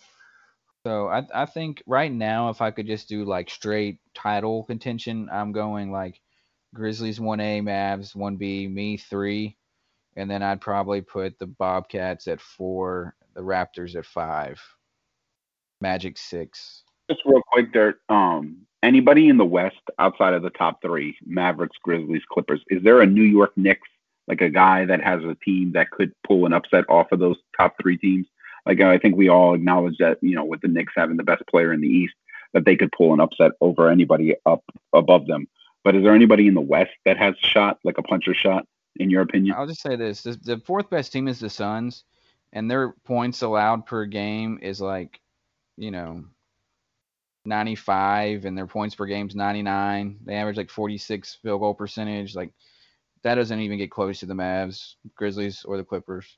With no injuries, even if you take away one of our players personally, like if I get like Pee Wee goes down or like someone like um you know one of Boom's two guards you know goes down or something, like I think you can still beat the Suns. Um, unfortunately, they're just so top heavy with with May and May's and there's no way May's gonna win you a seven game series. I just don't see it. Our, our we're too stacked. The top. That's why I think the creation draft and the way it went really gonna hurt some of these other teams because you have the Grizzlies who have five like legit all star type players on their team already. So the Mavs have four. You know, so I just don't see them being deep enough. There's no team. Soup. Anybody? Anybody else? Yeah. No. No puncher shot outside of the top three, in your opinion. No, no, no punch a shot. But I, you got to give the Suns their due. I mean, they're playing a lot better than I thought they would. And all day, Luke May looks like a you know superstar in this league. So I mean, he's he's got a he's got a nice guy he can build around.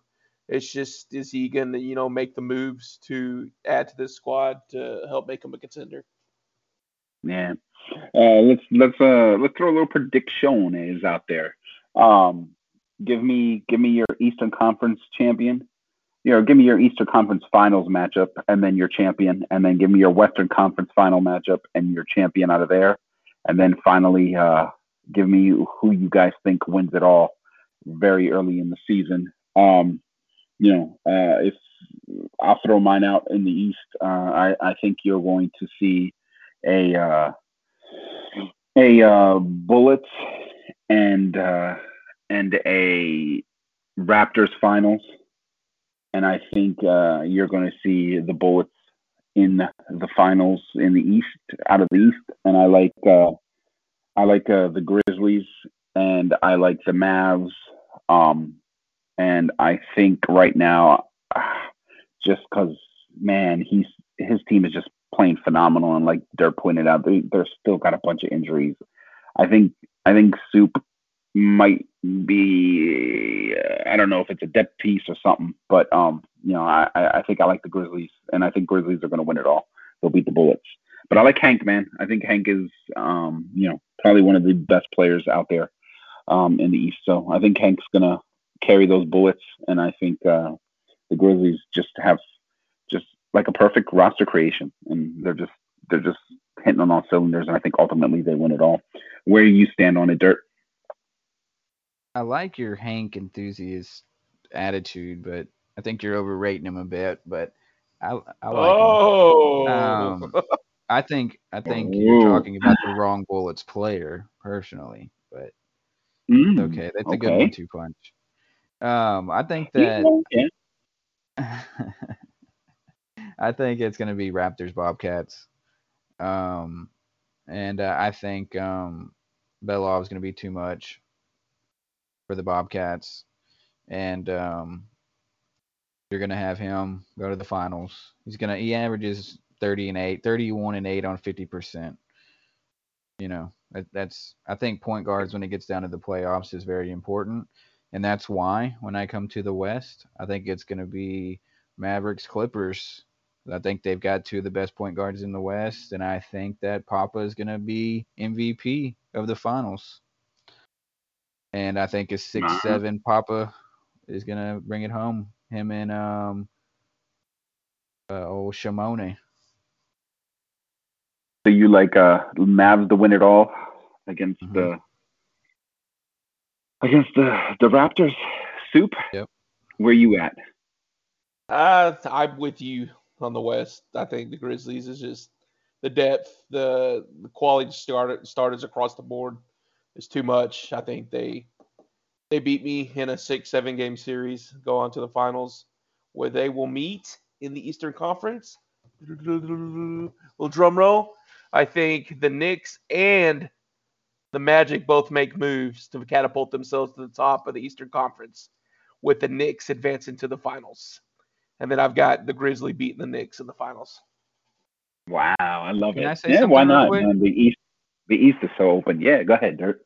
I, I I love where you're going with it, Soup. I just don't know if there's anything to be traded for at this point. You know what I mean? Like, who are they gonna get that someone's willing to trade? That- that's my only issues. That's my only issue with the Knicks and the and the Magic. Like, Well, I know I they, I think they want to make moves, but like, who's out there for them to like get? You know what I mean? hey, Like, as long as as long as there's a dirt in the league, there's players to be traded. Ah, I mean, Well, I could have got I could have gotten Hines already, but I think and I think the biggest issue in the West is going to be who gets home court. I think if the I Grizzlies have home court, I think they take it. And if the Mavs get home court, I think they take it. I think the one seed is really going to be important in the West. Uh, I will say this: the one thing you know, with the wheel, I think, comes into play here. I think you will, if there are players to be had that could make a difference, and I do think there are some out there. The fact that you're now not having to sell a shit sandwich worth of picks, and you actually have the actual draft pick number itself, and these contenders can get really, really strong and really, really um, deep because of it like I think that is a good thing. Like to be in a in a role as a contender and say, hey, listen, I have one four or I have one seven or I have one one down the road here uh, that I can trade, and I have like the second seed or the fifth seed or something like that, and I can make a power move. Like I think that's cool. Like I do think that's a, a, a plus to the wheel, and you know a cool thing about the wheel. Um, you know, but I I will say because of the creation unbalance, and then you add the picks that uh, these top teams can get even stronger. There are, pro- like as Dirt mentioned before, he was doing his top five. I think there's probably like six elite teams, maybe seven elite teams in the league, and then there's a whole bunch of nothing, like no chance in the world type teams. And unfortunately, that's that's that's the byproduct of the wheel and and the creation draft, the way it was uh, set up and situated. Um, real quick here, guys. We'll we'll touch uh, prediction on MVP of the league this year and Rookie of the Year. For me, I in the prediction contest, I took Soup's uh, Hawaiian uh, to win both. Um, is that where you guys are, or did you guys pick someone else? Uh, go ahead, Soup. Yeah, I just I I based a lot of my predictions off what I saw in preseason. Uh, even though probably the best player in the league didn't play in preseason, um, I went with Moala Mo, my boy. Uh, just Yeah. I don't I don't know what it is about his stats that the South. I think if we're voting, you know, the GM's voting, he's probably not the MVP. But just seeing how the software seems to favor the stats he's putting up, that's who I picked as MVP. Dirt, uh, where were you on the MVP Rookie of the Year? And there's a change from where your predictions are to where you're at now. Yeah, mine would like I like how Soup put it. The way the software does MVP, I definitely think it's uh Shimone, Moala. Uh, there's just no way a man with 30 points per game and six assists does not win the MVP in the in the software. I picked uh, Logan Sherrar because I wasn't expecting Moala to get six assists. I thought that Sherrar, Sherrar could get it by getting like the 15 rebounds going like 30 and 15. I figured he would get the MVP, so that's why I put MVP and Rookie of the Year. In my no, I, actually I put Moala Rookie of the Year and I put Sherrar um, MVP. So Um, I'm completely wrong. I put Sergi Belov as my MVP. Goodness gracious, I just went and looked it up. Sorry. So I did deep defensive player of the year, Sherrar. I apologize. I think I think if you're talking GM voted MVP, Belov's probably the in contention for you know at this point. Yeah, yeah, I agree with that. I think he'd be on a lot of lists, and he'd be high on them. I, I will say this: we we touched on point guards and point guards being important and and such. Uh, the only point guard uh, to this point, after ten weeks of Sims, to win uh, Player of the Week, Demetrius Mitchell of the Bobcats. So uh, everything else has been basically big man dominated. Uh, I think there's uh, of all the Player of the Weeks, there's been three non-power forward or centers. Um, the rest have been big guys. So um, you know the software does love them some big men early on in in the league, and uh, you know for why not? I mean they're averaging more steals than blocks. They're averaging more assists than turnovers, and so you know uh, it's no surprise. As uh, as we transition off this current season and our predictions and our outlooks, obviously we're going to have more sims to go in. Uh, we also should, you know, with Dirt having one one in the current draft coming up, we should take a, a quick little sneak peek of the 3001 uh, draft coming up here. Uh, Dirt, you've been very vocal with the 1 1. If you hold on to it and keep it, that Clyde the Glide is going to be your man. Um, you know, why, you know, what about his profile do you love? And, and, uh, you know, your thoughts, general thoughts behind uh, Glide being who you're locking into. Man, I can't really lock into anything at this point, man. Um, you know me, uh, but it's more of just having Clyde. You know, having having Drexler on my team. It's it's more of a name than anything at this point in time.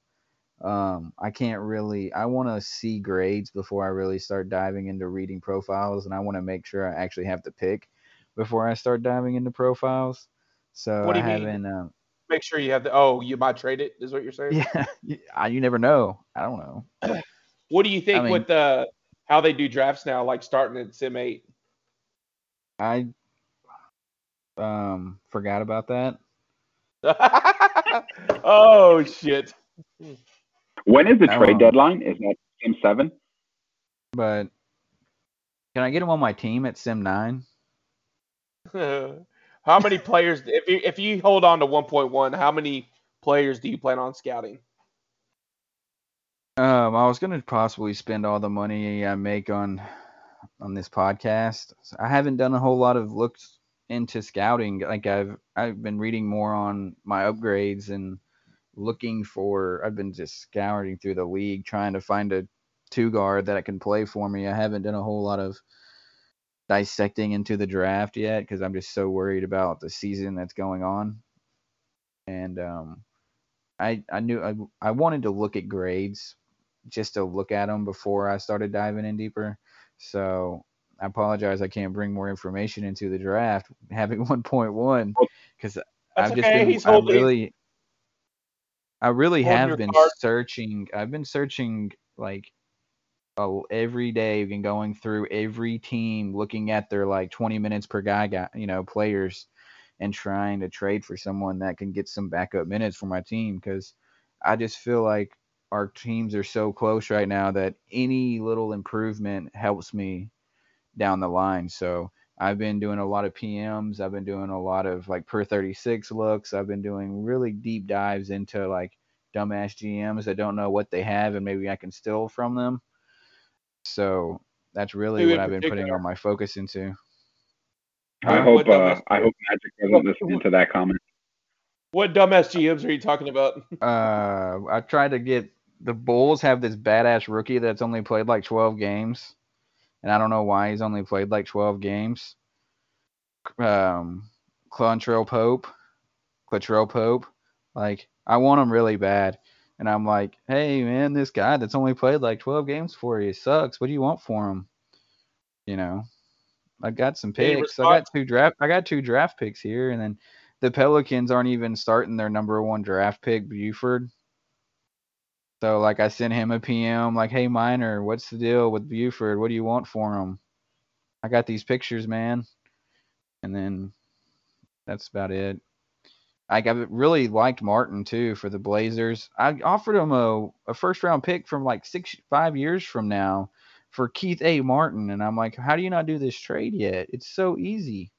But he like he won't do it for some reason. So I tried to get another player from the Lakers, uh Stanley maybe, Gansey, maybe that's his name. Yeah, I tried getting Gansey from the Lakers, and he's like, I don't know, man, this guy's pretty young. He's like 18. I think I want to keep him. So, not getting much luck. Dude. All these G- GMs.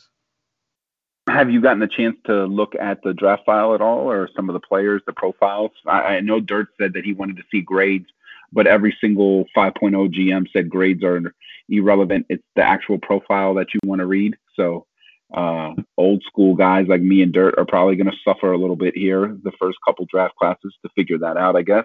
But um, you know, have you dived into any of the profiles? Have you uh, got a few guys that stick out to you? Uh, I really haven't dug that deep. I traded my first rounder this year in, in the creation draft to Tim to pick up a second round draft pick. Uh, but I mean, just looking at the names, you know, the the names that stuck out, you know, Clyde Drexler. Uh, I'm curious how someone like Manute Bol, how high he goes with big men being as dominant as they are and blocks being as important, blocks and rebounds. Um, other than those two, there. I mean, the the draft. I guess you're gonna just have to dig through the words of the profile and analyze every single word because apparently Eric Eric does the same, and he builds players strictly based on profiles.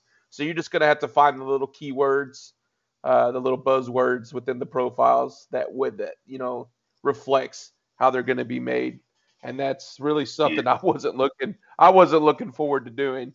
So I was like, well, maybe Yeah. I'll move off. Maybe I'll move off one one fifteen. Uh, I doubt I'd get a good player there anyways, and it helps me build you know a contender now. So that's what I did. Yeah, you've shipped out of the next three drafts, so there's really no really no real reason for you to be deep diving into it, anyways. But I figured, you know, Dirt has uh, one one. I have uh, one four in the draft, and also um, one ten in the draft. So I figured, hey, we we can discuss it a little bit. It is a different setup for us older GMs. You know, it does seem like it's very much so big man heavy, so there's going to be some talent there. Um, but um, you know, we'll see. We'll see how everything goes. I did say, do you guys know when the trade deadline is? What sim it is? Because if if you can start selecting right? players after, 99? I think it's day 99. so we're going to allow draft picks to be made before the trade de- deadline kicks in. That is uh, that is quite interesting. Um, Well, it'll Yeah, be when we'll I see it. decide. well, that's true too. I mean, you you hold the cards, so ain't, ain't shit getting done. But I mean, like. Shit You know, I could- after I'm season's curious. over. Yeah, I'm curious if uh, teams or That's what, people that's have what traded let me let me let me get into this real quick because it was a big topic in shout when we were doing the creation draft and they were kind of breaking down how the how the drafts works moving forward and I got a little pushback when I was talking about there's going to be situations where I'm not going to want to draft during the season. There's shit I got to see unfold before I decide who I want to pick. And look at Dirt, like he's sitting with a title contender now. He's got 1.1. I mean, who knows? He might win the title and decide he wants to ship off 1.1 and keep building to what he's got. You know, a player now. I mean, to force him to pick during mid-season just because you're selfish and want to scout players. I mean, that's I don't know. There's got to be a better way. yeah, yeah, and I, I also Yeah, think like very true. like is there any type of like hey you know what if i i don't know like i feel like drafting a, like can you then trade that like if you make a draft like say say dirt takes one one right and he makes the selection but then like a week later or a couple days later before the next before the trade deadline he actually trades one one which would then be clyde drexler or whatever let's just say in this case clyde drexler like can that happen like can you trade that pick then or is he a player but to I mean, like I guess he's, just, why not- he's not added to next season's roster. Yeah, but so what like about you this can trade too? draft rights to X player even though the season's not over. Like it just it's so clunky. It's such a clusterfuck. Like I don't understand why that even got put in place. And Well, it's probably because, like you said, they had nine active guys. You know, 14 GMs in total, and it just it kept things running smoothly. But when you had Well, the know, other thing, 29 too, is- guys, the other thing too is it real seems like from listening to them, a lot of those draft picks went down to the D League because their rosters were so incredibly stacked that no rookies, essentially not even the top picks, were playing minutes on on some of these rosters. So they were throwing them into the D League so they could get playing time and they could see where they needed to improve them. So like you know, like you said, that's probably why they they changed the rules in place. But I feel like, um, you know, these guys they keep pointing to 5.0 setup when there was zero, like the inact, you know, there were so many inactive members of the league. Like you're you're rocking with 29 people on a wait list now. Like things need to be adjusted and and changed. So, Dirt, did you want to add anything else onto the onto that? Yeah, this I think this is very important. And tell me if I'm wrong. I've got one of my best players as an expiring contract. That's a big man. But at the end of a season, it shows me if they resign or not.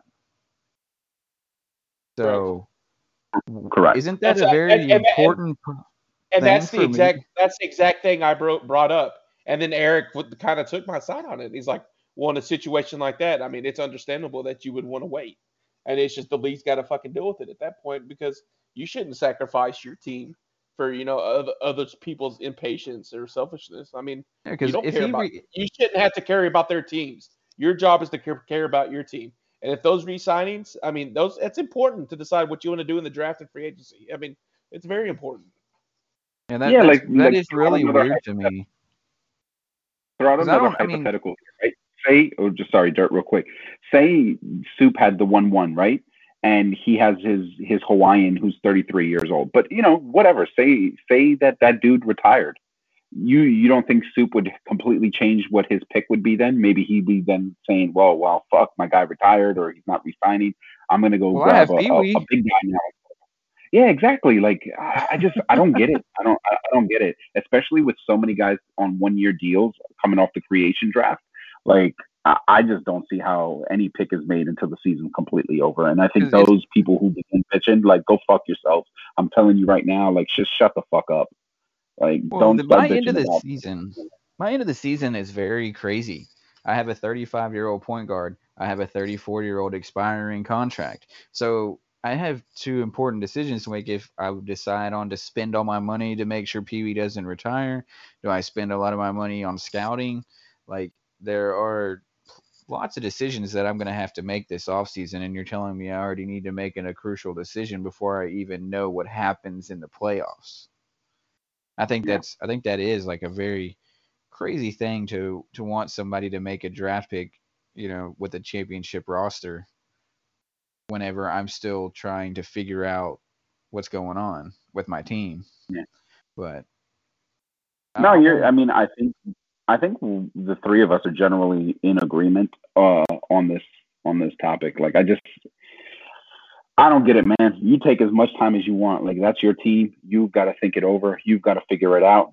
And and so you know whatever is the best route for you ultimately. And if that means waiting till the very end and, and kicking off the draft like when it normally kicks off, it, it, it is what it is. And so you know, maybe Eric, I, I know people were bitching about scouting, but maybe Eric will allow scouting earlier, even if picks aren't being made. I don't know. I don't know what the hiccup is, but there's definitely an adjustment that's going to be needed, and we'll see how flexible Eric is because Odin, Odin swears on his flexibility. All you got to do is put a fucking thread in a poll and it changes, which uh, you know we've seen to not be the case. But uh, and and speaking of that, you know what? Speaking of that, let's get into it, right? We got a little elephant in the room, right? We've been we've been chatting it up here, having a good time, but we really haven't really dove into we haven't really gotten into the league. And I think it's time we really get into the league. And I think, you know, we have this big ass elephant in the room, and I think it needs to be addressed because there is a huge, you know, conversation. There's a huge issue in Sim League this, you know, this last few days, and I think it needs to be addressed. So I'm going to go right to the GM, and we're going to address it directly with him. And Dirt, why the fuck won't they let you get your flowers for that amazing Mafia play? Like you fucking own that goddamn game and those fucking mafia assholes come into the thread and talk about, whoa, we just wanted to play around because we thought it was just too easy. And then fucking BK talking about, oh, JHB is the reason why the mafia lost. Like, no, motherfucker, Dirt, sniff that shit out. Dirt deserves his flowers, and uh, just just talk about it, Dirt, because like I I believe you need your flowers, man. All right, I got a couple of things that are like it doesn't I, it doesn't piss me off. It doesn't frustrate me. It really does make me laugh because it brings me back to 2.0 and people still treating your boy the same way. Dude, I've watched so many reality shows, all this bullshit, and I've never seen somebody like Tim think that he's so goddamn good at Mafia. BK the same way. I went on like a 20 minute rant with BK whenever I died as bodyguard because he kept claiming that I was ignorant for not protecting somebody night one for being a bodyguard. And I was like, I don't, I just do not think it's smart even to guess and die night one as the bodyguard. I, the way I liked to play, and that was only my second time playing, is I would rather wait until my investigator, my PI, starts breaking some stuff down and then I can protect him. I think it's more important to protect the PI than it is to get lucky and die night one. But then Tim wants to get in here on the thread and say that Dirt doesn't pay attention and Dirt doesn't even do his main roles just because of the one time that I thought that it was I, it was actually a good idea to do. So BK I've I even told BK like I'm so sorry I'm not the greatest god mafia player ever. I hope one day I can finally be as good as you and I, th- he was the first GM I texted Soup bitching about was BK to be honest. But it's just it's just funny how they think that they know how to play and everything they do is the is the right way. 5.0 GMs are God and we're just, you know, living in the same pool as them watching them walk on water. That's why I think me and Soup just need to destroy this season, get a title, and they can just shut up. That's all I care about. Rant over. Soup, your thoughts on the mafia and them not giving Dirt his proper love? Uh, I mean, I I mean, I know Tim, I know BK, so I mean, I, I know how everyone is already. I I'm not Dirt coming into the league, meeting these people for the first time and seeing their personality. I think a lot of it with Tim is, is just he's joking for the most part. I think he's he's got one of those personalities where he likes to you know give give uh, give some shots, and take some shots or whatever. So I, I wouldn't look in too too much into that. Um, I thought Dirt played excellent. he really sniffed it out, and it looked like everything was stacked against him.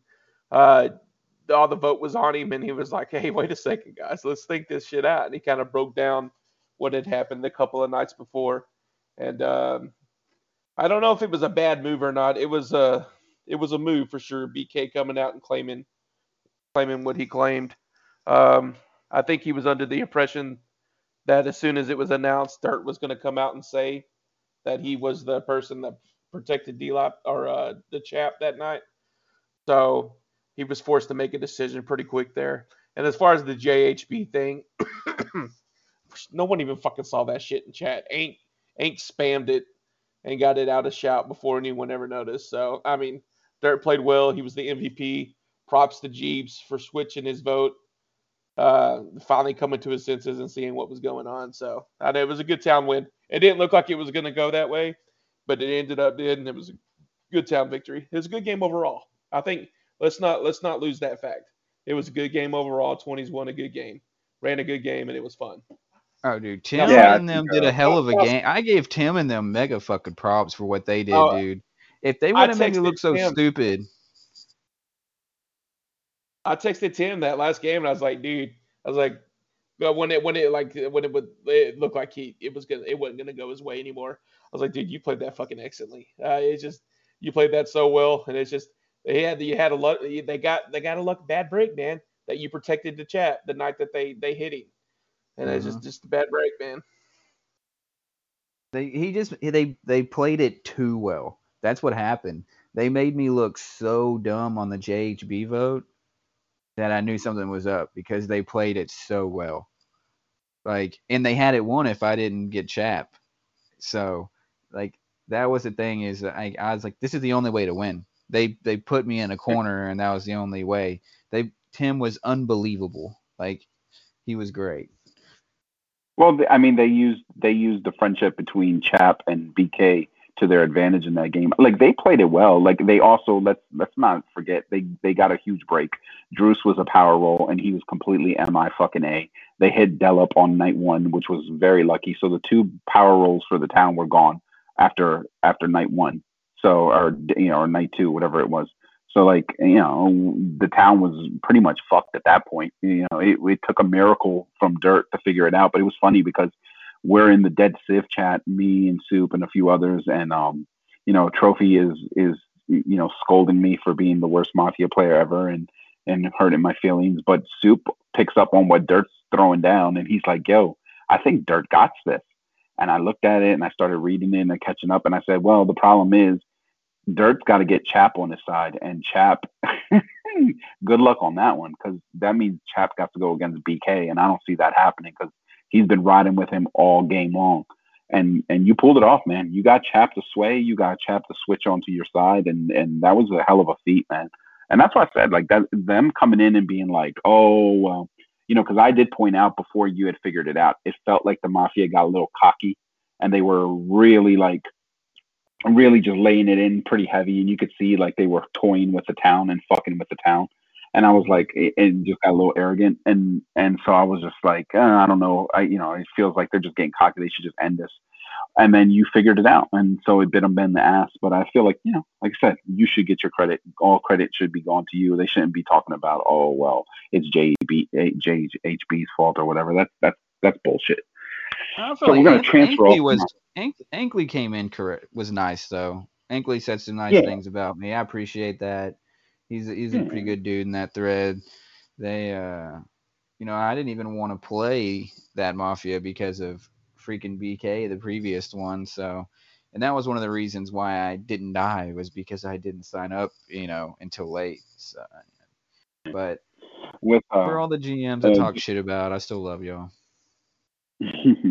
uh, so speaking of all the GMs, Soup, you're still a GM. Care to comment? No comment. No comment. I had to I'm pay four thousand dollars. I, I want a motherfucking comment. All I wanted was my money. I got my money. I was made whole. Good. Good to go. I, I, I would like to point out that there was at least a half dozen motherfucking GMs who said, "Oh, soup, if if if you just want four thousand, I'll give you four thousand right now." And not Nobody a single one of posted those mo- motherfuckers posted a thread to give you four fucking thousand dollars. No, they talked about it, but not a single one of them did. And I, that was my last resort because I fucking told you the only reason I joined this league was because of you. And I was already ready to quit this fucking league before we even started drafting and you you kept me in. You know what I mean? And so I was like, I'm I'm now committed to this motherfucker, and you ain't leaving. So whatever I got to do, if I got to give up the 4K, I'll give up the 4K, however it had to be done. So you stick around the league. So I'm glad that you're still there. I, I just want to point out, the, you know, the bullshitters who claim that they give it to you but never even made the attempt. And and I again, you know, uh, Eric is set in his ways. You are set in your ways, and so you know the stalemate was on, and I'm glad I could broker you know, the freeze of the ice, I guess, for lack of a better term. You know, Dirt, your thoughts on that whole thing unfolding? If there's one thing I know about Soup, no one's talking him into anything. It'd probably be easier to tell an infant to stop fucking crying than to tell Soup something and him do it. as much as I love him, and that's why I love him, is because if you're good, if you're good to him, he will take off his shirt and money, everything, and give it to you just so you're warm. So I know he's a great man, great dude, very loyal man. He'd do anything for anybody. He's uh he's my brother. I'm very uh elate, you know, I'm I'm pretty stoked that you were able to to keep him from leaving the league banks. So I appreciate you. I I, I might owe you 2k one of these days down the road when we do a trade. We'll Ah, man, it. I didn't do it. I, I didn't do it for anything in return. I did it to keep keep a brother in the league.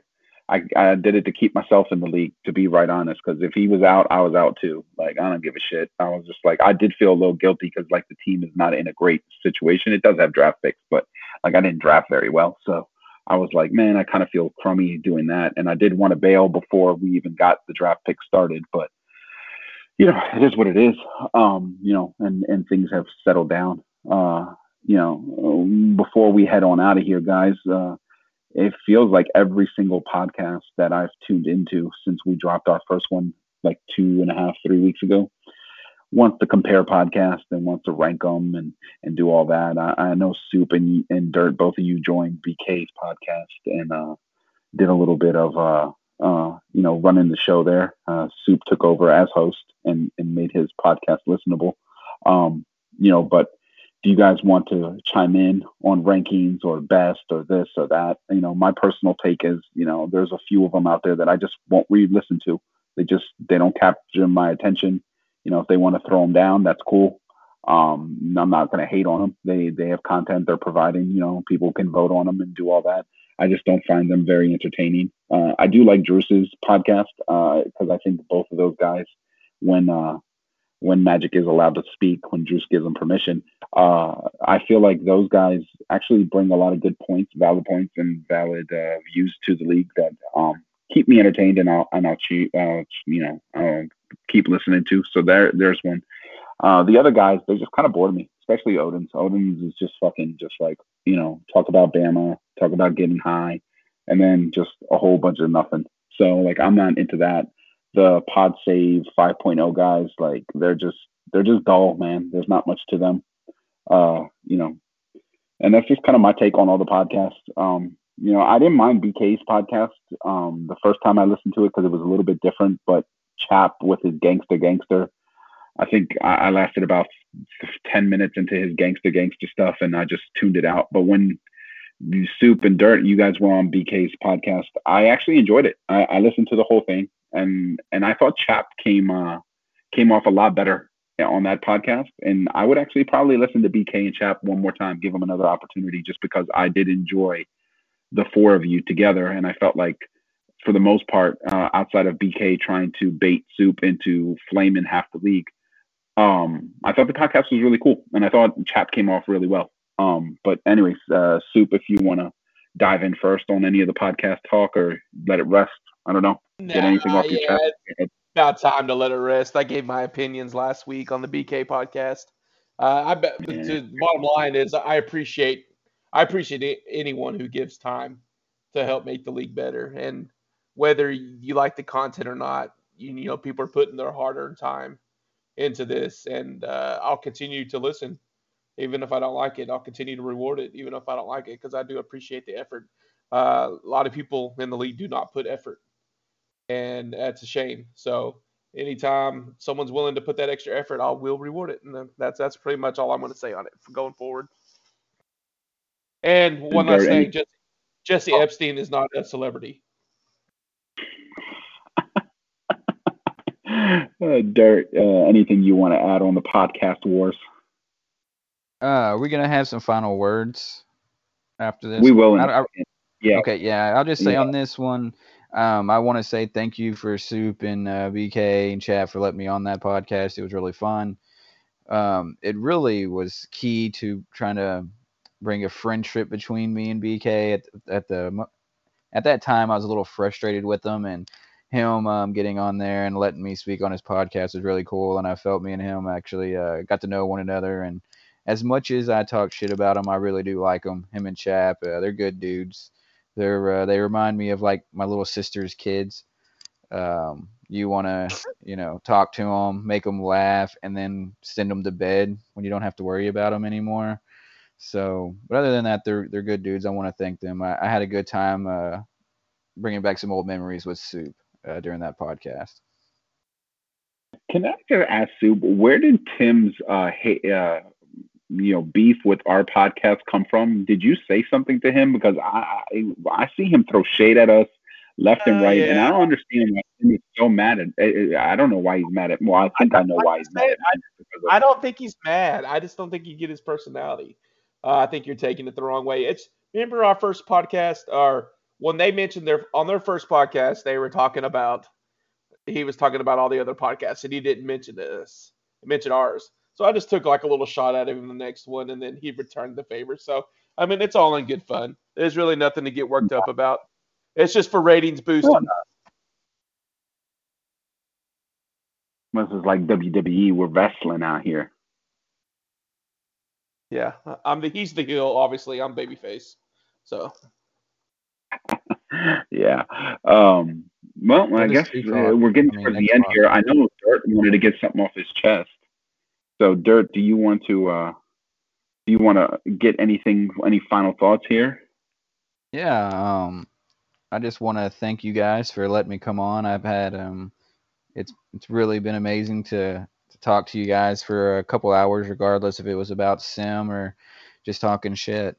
Uh, it's been real nice to talk to you again. It's been some time, and I'm glad you uh, your family's doing well. I know we're still Facebook friends, and it uh, it's it's real nice to you know catch up with you, even though it is just us rambling on. So it's thank you for letting me come on, and I had a blast. I, I just want to tell uh, the final thoughts is to these 5.0 GMs. Um, there's one thing you want to know about Dirty Diesel. It's he's gonna win. He's gonna beat you. He's gonna shit talk you, but he'll tuck you in at bed and give you a kiss. You know, good night, and we'll be friends after I whoop your ass. So we'll see what happens at the end of the season. We'll see what happens after a decade's gone by. But just don't get too comfortable on top 5.0 GMs. And Tim, I'm sorry Uh, after listening to Soup. All right, I I apologize for talking shit. Maybe it's just uh, I'm missing my boy Bruns, so I've been a little sad. Been complaining a lot. I'm kind of missing my sim best friend at the moment. So if anybody wants to be my friend, you can send me a PM. Maybe trade me Kevin A. Smith. I don't know, but uh, once again, Banks, thanks for letting me, you know, come on here. I appreciate it. Oh man, Dirt. Uh, I'd love to have you on. You can make this uh, a reoccurring thing. Very, you know, uh, I, I've mentioned it in shout, but I gave you a, a way too hard of time when you were commissioned back in the day, and I and I apologize in shout. I apologize in person here, well, over over over podcasting. But you know, I was real awful to you, and it was nothing that you did. It was more me personally. But you know, since we're out here making amends, um, I also have no issues with him either. So um, you know, I just don't understand the shots being taken. But it is what it is. Uh, we can move forward. Um, Soupy Doop. Final thoughts before we close this bad boy out. Yeah, the shots are being taken because you got a you got a running mate that likes to run his mouth. So that's it's not towards you. It's all about me. All right. Uh, I just man, I want I want to put a challenge up to the Eastern GMs. I mean, there's six, seven of you guys, you know, floating around in the top of that division or the top of that conference. One of you fucking make a move, set yourself apart. Uh, the West GMs are waiting for you, and we'll meet you in the finals. I like it. I like it. Uh, my final thoughts are just uh, once again thanking Soup for being uh, you know, my right hand man on the podcast. Dirt, uh, appreciate you coming on. Like I said, we can make this reoccurring. Uh, got a mafia game that hopefully we can kick off on Monday. We just need one more, uh, one more GM to hop in. I think it's a pretty cool setup, a little bit different than what it is. It's not too overwhelming, pretty simple layout, um, but just you know, there's three competing factions to get a W. So uh, it'd be fun to see how that plays out. Um, so hopefully we can get that started on Monday. Uh, as always, uh, it's love for everybody. No issues with nobody on on uh, anything on a serious note. To me, this is like wrestling, and we got heels and baby faces, and I'm always the motherfucking heel. So uh, I dig in on it. But um, with that being said, thank you for tuning in, guys. Hopefully, we'll be back in your in your podcast listening uh, pleasure uh, sooner than this last uh, break. But uh maybe we'll check in around playoff time uh, and see where where the sim world leaves us at that point. Uh, have a good night, everyone, and uh, to the next episode. Night. This is how we do it. Yeah. Hello, it is Ryan, and we could all use an extra bright spot in our day, couldn't we? Just to make up for things like sitting in traffic, doing the dishes, counting your steps, you know, all the mundane stuff. That is why I'm such a big fan of Chumba Casino. Chumba Casino has all your favorite social casino style games that you can play for free anytime, anywhere with daily bonuses. That should brighten your day a little. Actually, a lot. So sign up now at chumbacasino.com. That's ChumbaCasino.com. No purchase necessary. VGW. Void were prohibited by law. See terms and conditions. 18 plus.